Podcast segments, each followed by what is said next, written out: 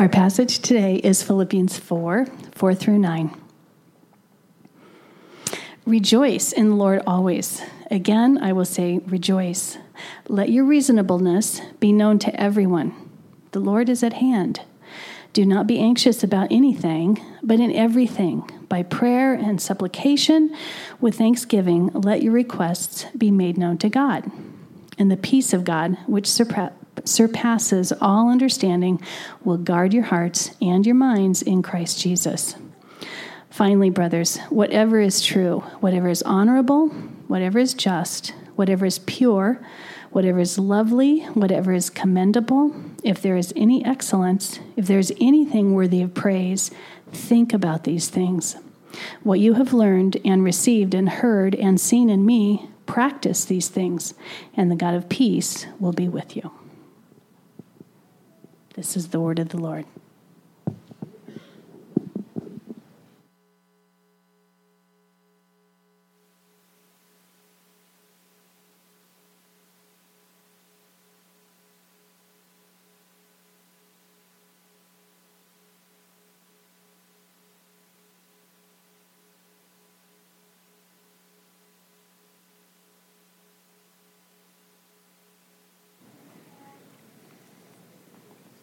Good morning.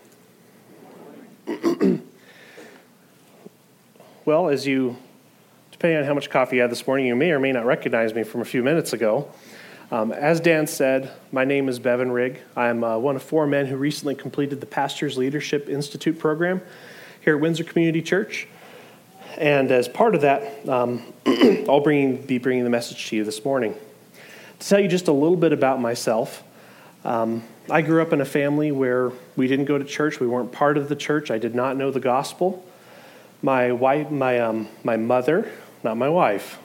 This is Colorado. My mother is an atheist, and uh, my dad dabbled in Mormonism for a number of years. By the time I was in college, I was a hardened atheist. I was convinced there was no God. I hated the idea of God. I was really a, a de evangelist. I, I wasn't just content with um, my own disbelief, I wanted everybody else to believe that way as well. About halfway through college, uh, God really changed my heart. Um, he convinced me that I'm a sinner. He convinced me that the Bible is true. He convinced me of the truth of the gospel. He led me to repentance and faith. what we're talking about today, I've titled this, uh, this message, Press On to Peace, uh, because that's something that was really absent from my life before I became a believer and the way I reacted to things. Um, met my wife at church. Great place to meet a wife. Um, we've been married for about five years. We've got two kids. Clara's three, and Eugene's one and a half. If you work in the nursery, you know that our children are enormous. Yes, she really is three. Yes, he really is about 18 months old. Um, my wife looked at me one time and she said, I just don't understand why our children are so tall. And I was standing up looking at her, thinking, look at me. um, but I do want to, in all sincerity, I want to thank all of you that help out in the children's ministry in, in any capacity, whether it's checking people in, um, dealing with my daughter whenever she's being frustrating, or with the older kids. It is such a blessing to know that we have those, those other adults that are modeling for them what a Christ like faith is, that tell them about Jesus and uh, it's so freeing for, for my wife and I, I know for all the other parents, to be able to, to come to service and not be distracted with the thought of, oh no, what is my toddler doing now? so thank you very much. I'm grateful for the opportunity to, uh, to open the Bible with you this morning. Before we jump into the text, let's go ahead and open in a word of prayer. Dear Heavenly Father, we praise you for you are worthy of praise. You are, you are mighty, you are wonderful. We thank you for your gospel. I thank you, Lord, that, um, that you convinced me of the truth of those precious words. I thank you that what we sang about is true, that at the cross, um, that's where Jesus' blood ran red and our sins were washed white as snow. I pray this morning, Lord, that, um, that you would just guard our minds from distractions and from the, from the cares that we have Please help us to focus on your word, Lord. And I pray that you'd send your spirit, that you'd be active in this church body and among your people to convince of the truth of the, of the scripture And uh, pray that you would just also give us a great comfort of knowing that you are the God of peace. Lord, please protect me from error, and I pray that you would guard my heart against the temptation for pride or the desire to impress. And Lord, if there's anything that I've prepared um, um, that I that you would not have me speak now, I pray that I would just pass over it, and uh, that you would build up your people here and now. We love you, Lord. Amen. would you say that your life is characterized by a joy in God and a peace in all circumstances? Or, like me, do you often tend to worry, fret, try to control your circumstances, be anxious? When you face bad circumstances and an uncertain future, do you respond in a way that makes it apparent that you're a Christian? Do you know how to respond when trials come and anxiety strikes? The text before us this morning is full of practical application to our lives. And I hope for you it will answer those questions and you give, give you the confidence of who our Lord is. In the letter to the Philippians, Paul encourages the church to rejoice in God, to rejoice in who he is and what he has done. He then charges the Philippians to trust God. We can trust him because he is faithful, because he is powerful, because his promises are true. Paul reassures the Philippians that they will receive the peace of God, regardless of circumstances, in the midst of anxieties and worry for the future, and that we take hold of this peace from God through prayer. Paul then commands the church in Philippi to focus or dwell on gospel truths and common, God's common grace and follow his example of pressing on in the faith. We, just like the Philippian church, need to apply these truths to our lives. Our lives are often busy, worry filled, and anxious. When we apply these words to our lives, we will receive the peace of God from our Lord, who is the God of peace. All too often, I'm not at peace with the circumstances God has put me in. I'm an anxious person. I worry often about my family's safety, my wife's health, my bank account, my retirement account. That one's pretty small. My investment account, also small. Anything with an account in it, I worry about my utility bill account, even though it's on auto pay. I worry about a lot of things. I worry about my reputation at work, my standing with my boss. I worry about my extended family's rejection of Christ. Most of my family are not believers. Most of all, I worry about my inability to know what tomorrow will bring. I like to control things almost as much as I like to worry about them. In my fallen sinful condition, I often worry about what will happen in the future, and in so doing, I fail to trust God in both my present circumstances and with my future condition. As individual Christians, we are more susceptible to certain sins and have a lesser struggle against others. One of the things that I'm going to address here is the sin of anxiety. Our struggle with sin overall is a universal condition. Even for the believer in Christ, we are not going to be free from this war until we're united with Christ in heaven. I struggle most against pride and worry, and worry that you'll discover how prideful I really am. And sometimes pride over how well I do it, covering up how much I worry, especially at work. When I'm presenting at, at loan committee, I'm a banker by trade. How often I have a confident appearance and demeanor and I'm just hoping so much that no one will ask a question about my presentation. Let me be clear. the anxiety that Paul is addressing here is a sinful anxiety, it's a lack of trust in God. This sinful anxiety is at war with the peace that God desires to give us.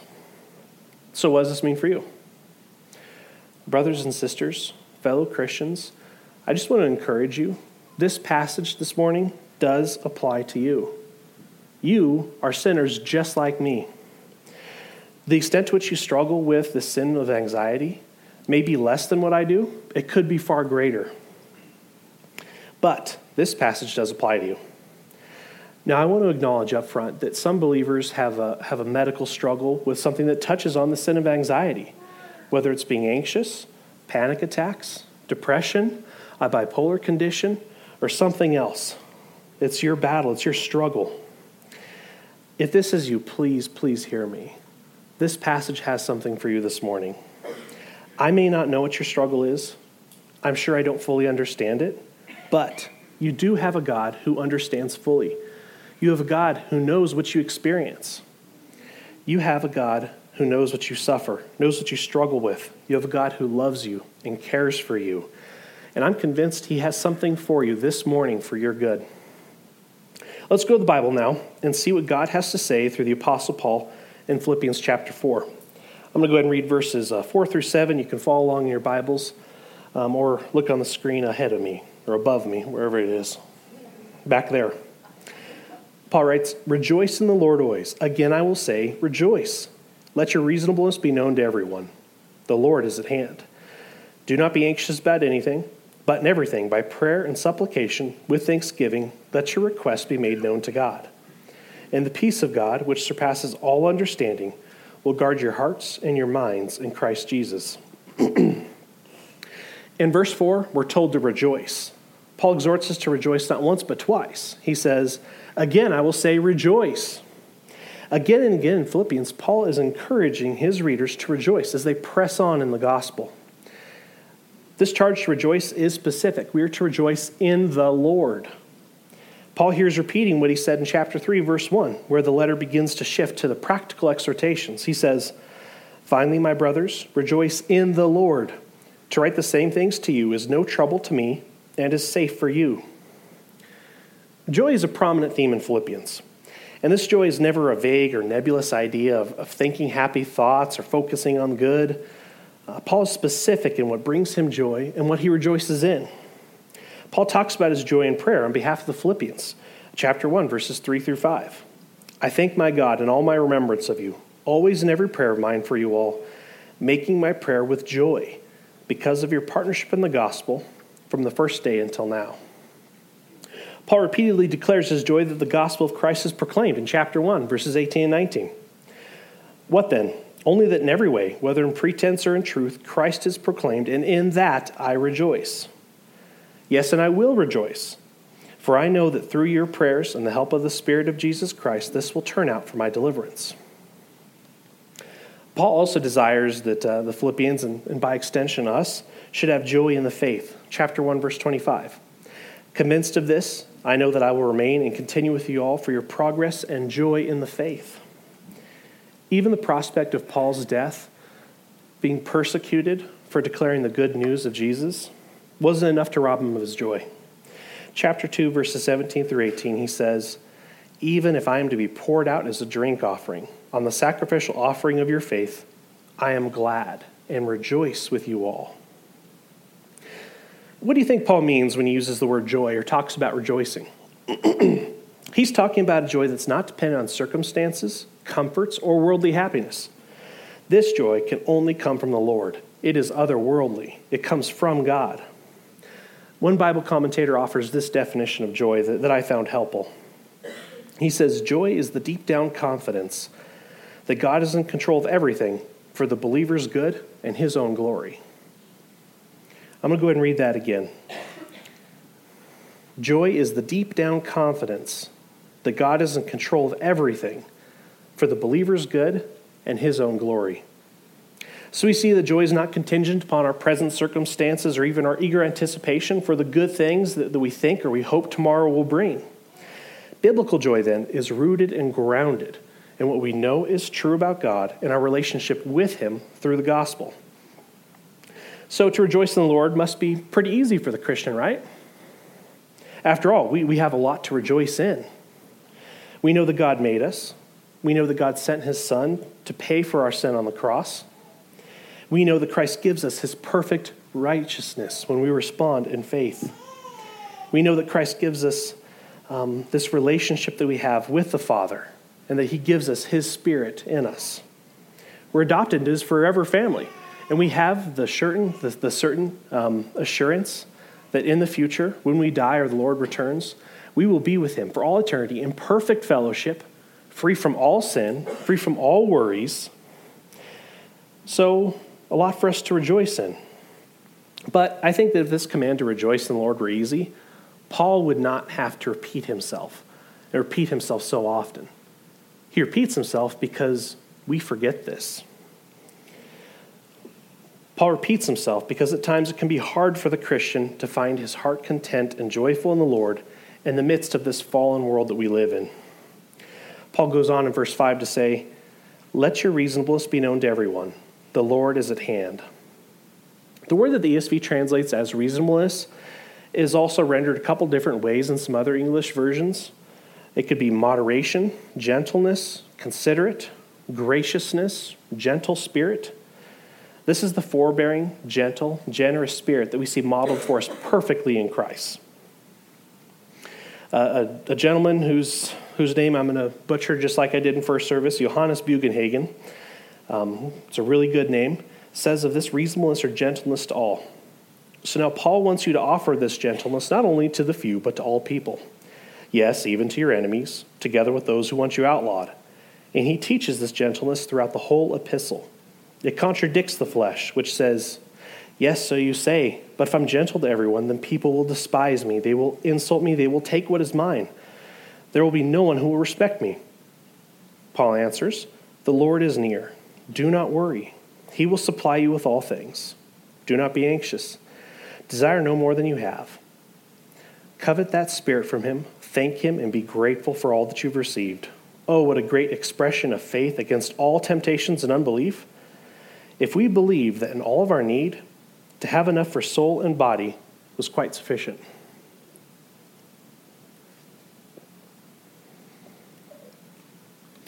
This gentle spirit is a powerful witness to the world. It's a manifestation of the fruit of the Spirit in our lives. It's an attitude and disposition that we must strive to possess in our Christian lives. in verse 5, we're also given this reassurance that the Lord is at hand.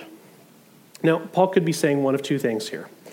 On the one hand, he may be referring to the return of Christ, the, the second coming, where he will return in judgment as a reassurance that the future of the Christian is certain and secure. That is motivation for us to model a Christ like reasonableness or gentleness and helps us put at rest our anxieties of the future. The other way to interpret this is that God is near to us. Some English translations, maybe your Bible in front of you, will even say, The Lord is near instead of at hand. It is certainly true that for those of us who have faith in Christ, the Holy Spirit abides in us. We also know that God cares for his children.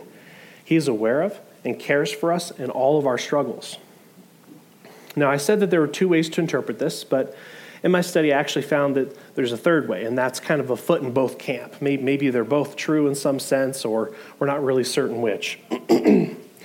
I, I, found this quote helpful from another gentleman whose, whose name I will uh, butcher here, Jean Daly, a French pastor from the 17th century.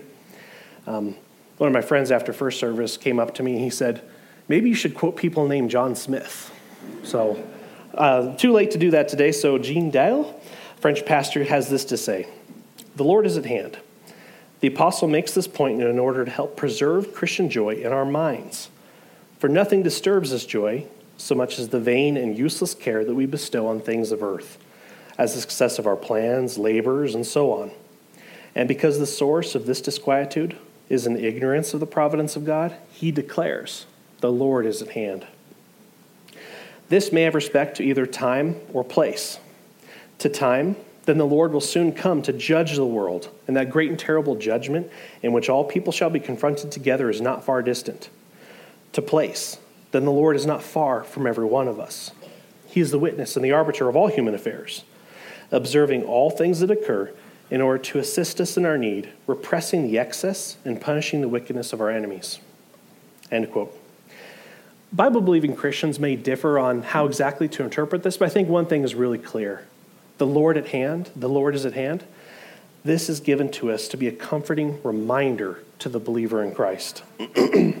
As we move on in the text, take notice that in verses 4 and 5, we're given the positive commands to rejoice in the Lord and that our reasonableness be known. In verse 6, we're given a negative command to not be anxious, followed by the exhortation to take our concerns to God in prayer. I confess that when we were first assigned our passages and I got this, this text, I offered uh, somewhat jokingly with Dan Konzig to swap with him because I was afraid of this part right here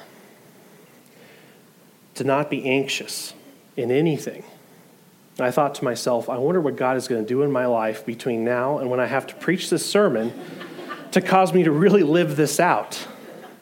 Well, God is faithful, and there's plenty of things, and I won't tell you all about this morning, but you'll get a little bit. Joy in the Lord is the deep down confidence and trust that God is in control of all things, but anxiety is the opposite of trust. Anxiety is the future oriented lack of trust in God. Again, some of us will struggle with this sin more than others and to different degrees, but at some level, at some point in time, we will all tend to fail in this regard, especially if we lose our focus on the gospel and its implications for our daily life, and we're distracted by our present circumstances and the cares, the worries that we have for tomorrow. The scripture is clear here. We're not to be anxious about anything. Now, we will clearly fail. I'll say that again at different times and at different degrees and give in to the temptation to be anxious, to doubt God, to doubt His care for us, His love for us, that He really is in control, that His plan for us really is good. Our circumstances often bring out the response of our flesh, which is to try and control the situation or to simply be consumed with anxious worry. Some of us, like me, we like to do both. God wants us to respond to difficult circumstances and uncertain future, not with worry, but with trust. Trust in the character of God, our loving Heavenly Father. Trust in the power of God, who knows all things and is in control of all things. Trust that what the Bible says in Romans 8 is really true, and that God works all things together for our good. Romans 8:28 says, "And we know that for those who love God, all things work together for good, for those who are called according to his purpose." Trust that there is no power in earth or hell that can separate us from the love of God. Romans 8 38 39. For I'm sure that neither death nor life, nor angels nor rulers, nor things present nor things to come, nor powers, nor height nor depth, nor anything else in all creation will be able to separate us from the love of God in Christ Jesus our Lord. Jesus highlights this foolishness of anxiety for God's people in the Gospel of Matthew. Matthew chapter 6, verses 25 through 33. A little bit of a longer passage, but uh, follow along, please, on the screen or in your Bible. Matthew 6, 25 through 33. Therefore, I tell you, do not be anxious about your life, what you will eat or what you will drink, nor about your body, what you will put on. Is not life more than food, and the body more than clothing? Look at the birds of the air. They neither sow nor reap nor gather into barns and yet your heavenly Father feeds them. Are you not of more value than they? And which of you, by being anxious, can add a single hour to his span of life? And why are you anxious about clothing? Consider the lilies of the field, how they grow. They neither toil nor spin. Yet I tell you, even Solomon in all his glory was not arrayed like one of these. But if God so clothes the grass of the field, which today is alive and tomorrow is thrown into the oven, Will he not much more clothe you, O you of little faith? Therefore, do not be anxious, saying, What shall we eat? Or what shall we drink? Or what shall we wear? For the Gentiles seek after all these things, and your heavenly Father knows that you need them all. But seek first the kingdom of God and his righteousness, and all these things will be added to you. Therefore, do not be anxious about tomorrow, for tomorrow will be anxious for itself. Sufficient for the day is its own trouble. I need to be reminded of these things personally because I will live in such a manner at times that shows that I've forgotten them. Rather than responding to bad circumstances with faith and trust in God, I forget to run to Him in prayer. Instead, I worry, I fret, I try to plan my way around a bad situation. Like whenever our toddler seems just hell bent on being disobedient and disruptive, whether it's in the store or the restaurant or, heaven forbid, nap time. um, no matter what Tara and I try to do to discipline her and shepherd her heart. Um, like uh, about a month ago, when I took the week off of work and my wife and I are moving stuff into the U Haul in the driveway, we get a call from the realtor that contract fell through. We're not actually closing on the house on Thursday. We need to find a new buyer. When a dear lady that my wife and I ministered to in youth group, who later rejected the gospel, she knew it very well, but she rejected it and turned away from Christ when she's killed in a drunk driving accident. when I worry whether my kids will, will turn to God in faith or will they reject the gospel their entire lives. I don't have control of that. It's a worry. Big or small, we all have things in our lives that try to make us forget what we know about the love of God, the power of God, and the peace of God. Paul, on the other hand, tells us that in everything, by prayer and supplication, with thanksgiving, let your requests be made known to God. The apostle's not describing different kinds of prayer here, but he's just being very expansive in describing what prayer is. When we come to God, thanking Him for His grace and mercy given to us by the gospel, and casting our cares and anxieties and our needs upon Him, we are blessed with the gift of His peace.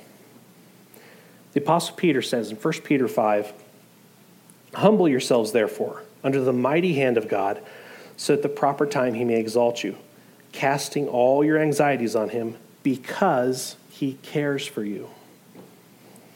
The writer of Hebrews, um, also talking about prayer, says in Hebrews 4 14 through 16 Since then we have a great high priest who has passed through the heavens, Jesus, the Son of God. Let us hold fast our confession. For we do not have a high priest who is unable to sympathize with our weaknesses, but one who in every respect has been tempted as we are, yet without sin.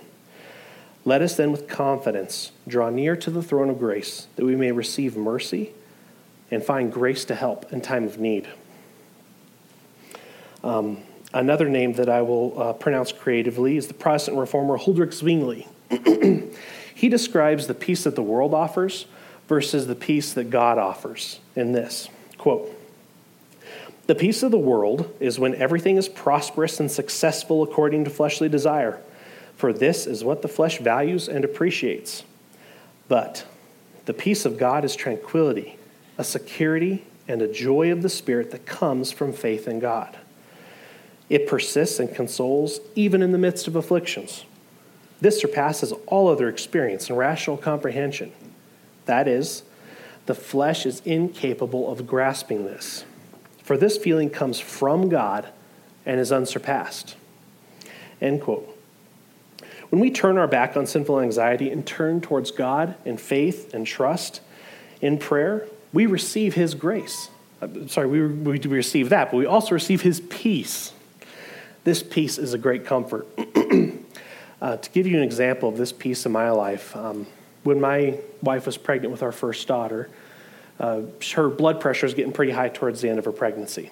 So the doctors decided that we'd go ahead and induce labor and so we did that, and everything went great.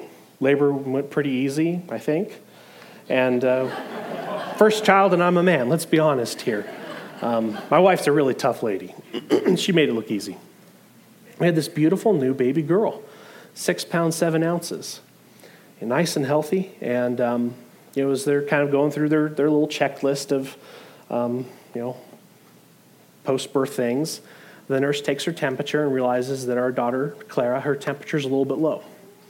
So she gets some blankets out of the, the warming oven that they have at the hospital there and tucked her in really tight against mama with these warm blankets. And then a couple minutes later, they took her temperature again, and it was still dropping.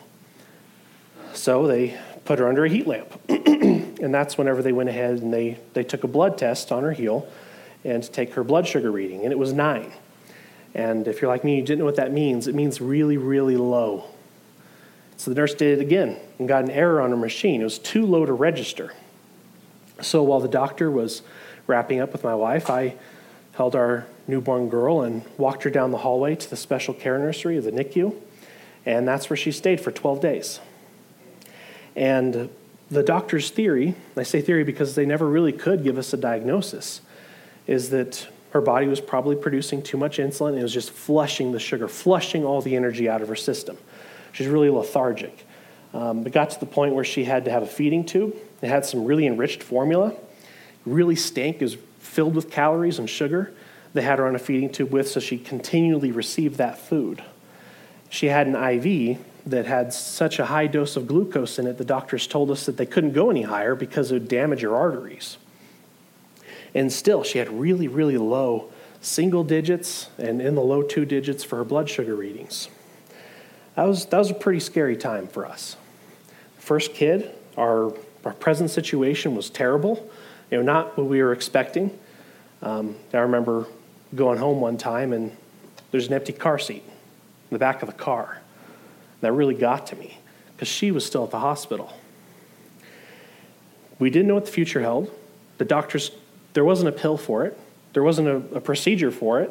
It was just, we're going to flood her with calories so that she stays alive and we'll hope she starts regulating her blood sugar. You know, could take a week. A week later, we kind of asked again and told the doctor, you know, work's calling me. They want me to go back to the office. I know you can't give us the time, but what are we looking at? He said, well, could be a week, could be a month, or longer.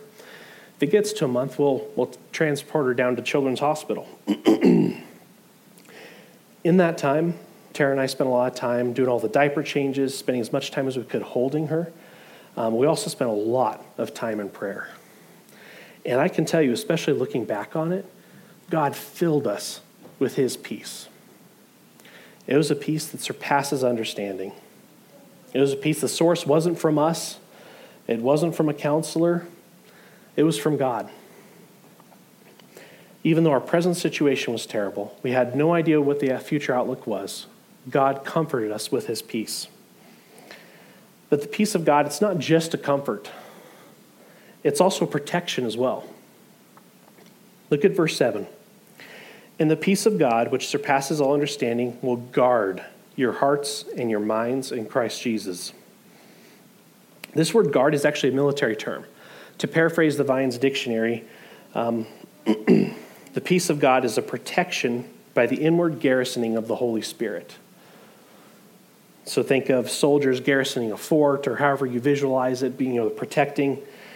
The peace of God is a protection by the inward garrisoning of the Holy Spirit. We tend to think of peace as a passive thing, but the peace of God is active. It's active in our lives, it's active in its source. It comforts us, it guards us, it protects us. Our hearts and minds need to be guarded from distrust and anxiety. We need to be guarded from unbelief. We need to be guarded from fear. This is what the peace of God will bring to our lives. It's a spiritual peace. The world can't comprehend it, and our circumstances cannot overcome it or overwhelm it. Looking back, I can see how God gave us that peace when we were in the hospital. Uh, peace was a comfort to us, it protected us from despair, disbelief, and uh, also, again, in hindsight, we can see it was a powerful witness. As I said, most of my family are unbelievers. Whenever we'd have grandmas and grandpas come and visit, oftentimes it was my wife and I were the ones that ended up comforting them. It's because God filled us with his peace. Wasn't continuous. There were times where we broke down, but that's the peace that God offers that surpasses understanding. In light of this peace from God, Paul, led by the Holy Spirit, he calls us to obedient action in verse 8. Finally, brothers, whatever is true, whatever is honorable, whatever is just, whatever is pure, whatever is lovely, whatever is commendable, if there's any excellence, if there's anything worthy of praise, think about these things.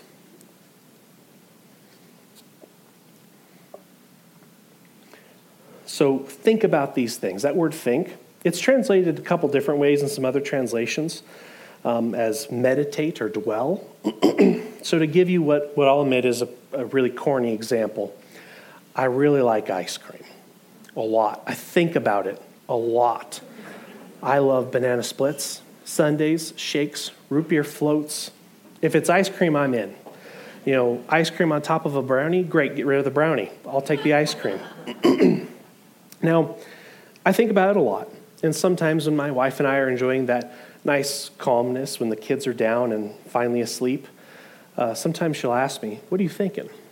And I'll realize I've been quiet for a while. And more often than I really care to admit to you, my answer to her is, I was thinking about ice cream. my wife, being a loving, wonderful wife, will often offer to go fetch me some ice cream. I have to watch that a little bit. so, I know that I'm weird, and I, but at the same time, I think we all have something like this. Maybe it's not ice cream for you. Maybe it's politics or sports or golf. Uh, like I said, I'm a banker, but I'm, I'm not a golfer, which makes me a minority. The way those guys talk about their tee time, it's the way I think about ice cream. But as much as I like ice cream and I think about it often, this is not the kind of thinking that Paul is charging us to do here when he says, think on these things. It's not to be a, a shallow or cursory thinking, um, just as we're distracted or going about our day or bored. we're to carefully dwell and meditate on these things. It's part of our Christian walk. How do we know what is pure? How do we know what is lovely?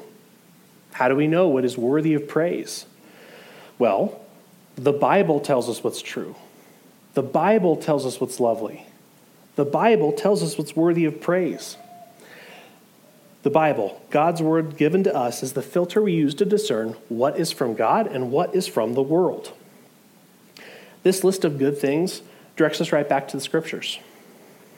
But the list is not an end in of itself. We're not simply to you know, think happy thoughts or you know, whatever the, the, the charge is from the world, but nor are we to hide away from the world, merely focusing on the scriptures, treasuring them, studying them, because if we did that, we'd be failing to obey God to live in fellowship with other believers. We'd be failing to be a witness in the world. Another way to put this is to use the words of Paul to the church at Colossae, Colossians 3, verse 1 through 3. If then you've been raised with Christ, so he, he's saying here, if you're a Christian, if you have turned to the cross in repentance and faith and received the forgiveness of your sins, if then you have been raised with Christ, seek the things that are above where Christ is, seated at the right hand of God. Set your minds on things that are above, not on things that are on earth. For you have died, and your life is hidden with Christ in God. This would include not just matters directly addressed by the special revelation that we have from God in the Bible, but also what we call common grace. Common grace is just that grace from God that's given to all people. You don't have to be an unbeliever to partake it, to enjoy it. You know, the blessings of even un- an unbelieving family like mine. I love my mother dearly. That's part of God's common grace. She's not in the faith. we live close to Estes Park, Rocky Mountain National Park. I can guarantee you there's a lot of unbelievers up there right now, just in awe of the beauty, the majesty of creation. Even if they don't see it as creation, they're still enjoying that common grace from God. Same thing with Grand Canyon, all these amazing wonders. An unbeliever can treasure a newborn child. And they can appreciate the wonder of ice cream in all of its various forms. That's what drives sales. They're, they're part of that too. But we know that the source of all these good things is God. We give Him the glory, we give Him the praise. As we go about our daily lives, as we're thinking about these things, we reflect on how these are from God. Our dwelling on this wonderful list is meant to prompt us to action. Again, not only limited to things that we consider spiritual, such as Bible study, listening to a sermon, singing praise music, enjoying fellowship with other believers. We can think of God when we see the power of an afternoon thunderstorm pounding hail down on our Subaru Outback for the second time in six weeks, and on the house we're still trying to sell. We can act on this list when we're in fellowship with other believers, just talking, enjoying a meal, sharing parenting struggles. That's what we do in my community group. A lot of us have young children. We're still trying to kind of figure it out, and there's a lot of stories that involve poop. There really are. But we could think of these things when we hear political arguments about trade policy, abortion statistics on the radio. Every facet of our lives is involved in this. The key to godly living is godly thinking in every aspect of our lives. By focusing on what is pure, what is lovely, what is true, what is just, what is honorable, what's worthy of praise. In verse 9, we read, What you've learned and received and heard and seen in me, practice these things, and the God of peace will be with you. Paul encourages the Philippians, and by extension, all of us here today, to practice these things. He encourages us to press on in the faith. He commands us to take hold of this precious peace of God, this gift, and live out our lives in a manner worthy of the gospel for our good and the glory of God. This word practice, it's not referring to the way you practice and then you're able to pass a test, or the way you, you know, you had training wheels, and they took them off one day, you practiced enough, and now you know how to ride a bicycle, and that'll never change. But like a, a lawyer practices law, and a doctor practices medicine, so a Christian should practice these things. It's an ongoing practice. we can't achieve perfection in this life, but is the direction of our lives consistent with our profession of faith in Christ? In this letter, Paul repeatedly points to himself as an imperfect example and Christ as the perfect example to follow as we live out our Christian lives. We see what it means to follow Paul's pattern of life from the scriptures, but unlike the Philippians, we weren't able to ask him a question in Bible study. We weren't able to witness him reconciling brothers that were at odds with each other. We weren't there to learn from him firsthand and, and see how he witnessed unbelievers, despite persecution, despite suffering. We know of many of these things from the Bible. We don't have that firsthand example like the Philippians do. but what we do have are our own imperfect examples in our own lives, in our own day and age. In this church here, we have pastors who strive to live for Christ and encourage us to do likewise. We have community group leaders we can look to for an example and ask questions of. We have the witness of mature saints and this church body that we can watch and follow as a practical example of what it means to press on in the faith. I want to be clear here. This passage is given to the believer. This passage is given to the believer who's already received the forgiveness from God and already has a loving relationship with Him. Paul is commanding the Christian to be obedient to the God of peace in light of our salvation. The gospel is not opposed to working, but is opposed to earning. We say that a lot here. I love that saying. It reminds us that we're saved by grace alone, through faith alone, in Christ alone. But with our salvation, there is something for us to do. We're to love one another, we're to press on in the faith, we're to share the gospel with unbelievers, we're to pray for our political leaders. All these things. Our obedience does not earn favor with God or cause Him to forgive us. Christians obey God because God first loved us. We obey because we are already saved. We obey. We practice these things because we rejoice in God, we trust in God, and we receive the peace of God. We should all of us work to follow the imperfect examples among us and be ready to serve an example to younger believers or someone new to the faith, to our children, to a watching world, and show them what it means to rejoice in God, trust in God, and receive the peace of God, regardless of our circumstances, regardless of worries for the future, developing the habitual practice of Paul, rejoicing in God, trusting in God, and living our lives having received the peace of God. Pursuing God daily and living for Christ day by day. And we have this wonderful promise at the end of the passage the God of peace will be with you. Let's pray. Dear Lord, I praise you for your amazing word. And Father, I thank you for this body of believers you've brought together this morning here in Windsor. and Lord, I pray that you would, you would do a work in all of our hearts by your Spirit. I pray that you'd give us a joy and a contentment in all of our circumstances. Lord, please call us to you. Cause us to flee to you in prayer when we suffer, when we're anxious, when we worry, and in praise of all the wonderful things you've given us and given to this world. And I pray, Lord, that you'd give us your peace, that you'd comfort us, that you'd protect us, that you'd help us to walk in this. And Lord, I pray that as we go about our week this week, um, that we would have that discernment, that we would see what is from you and what is from the world. And I pray that um, through all the circumstances of life in this fallen world, the peace you give us would be apparent to others, and that we would have an opportunity to share with them your wonderful gospel. We thank you for the gift of your Son. It's his name that we pray. Amen.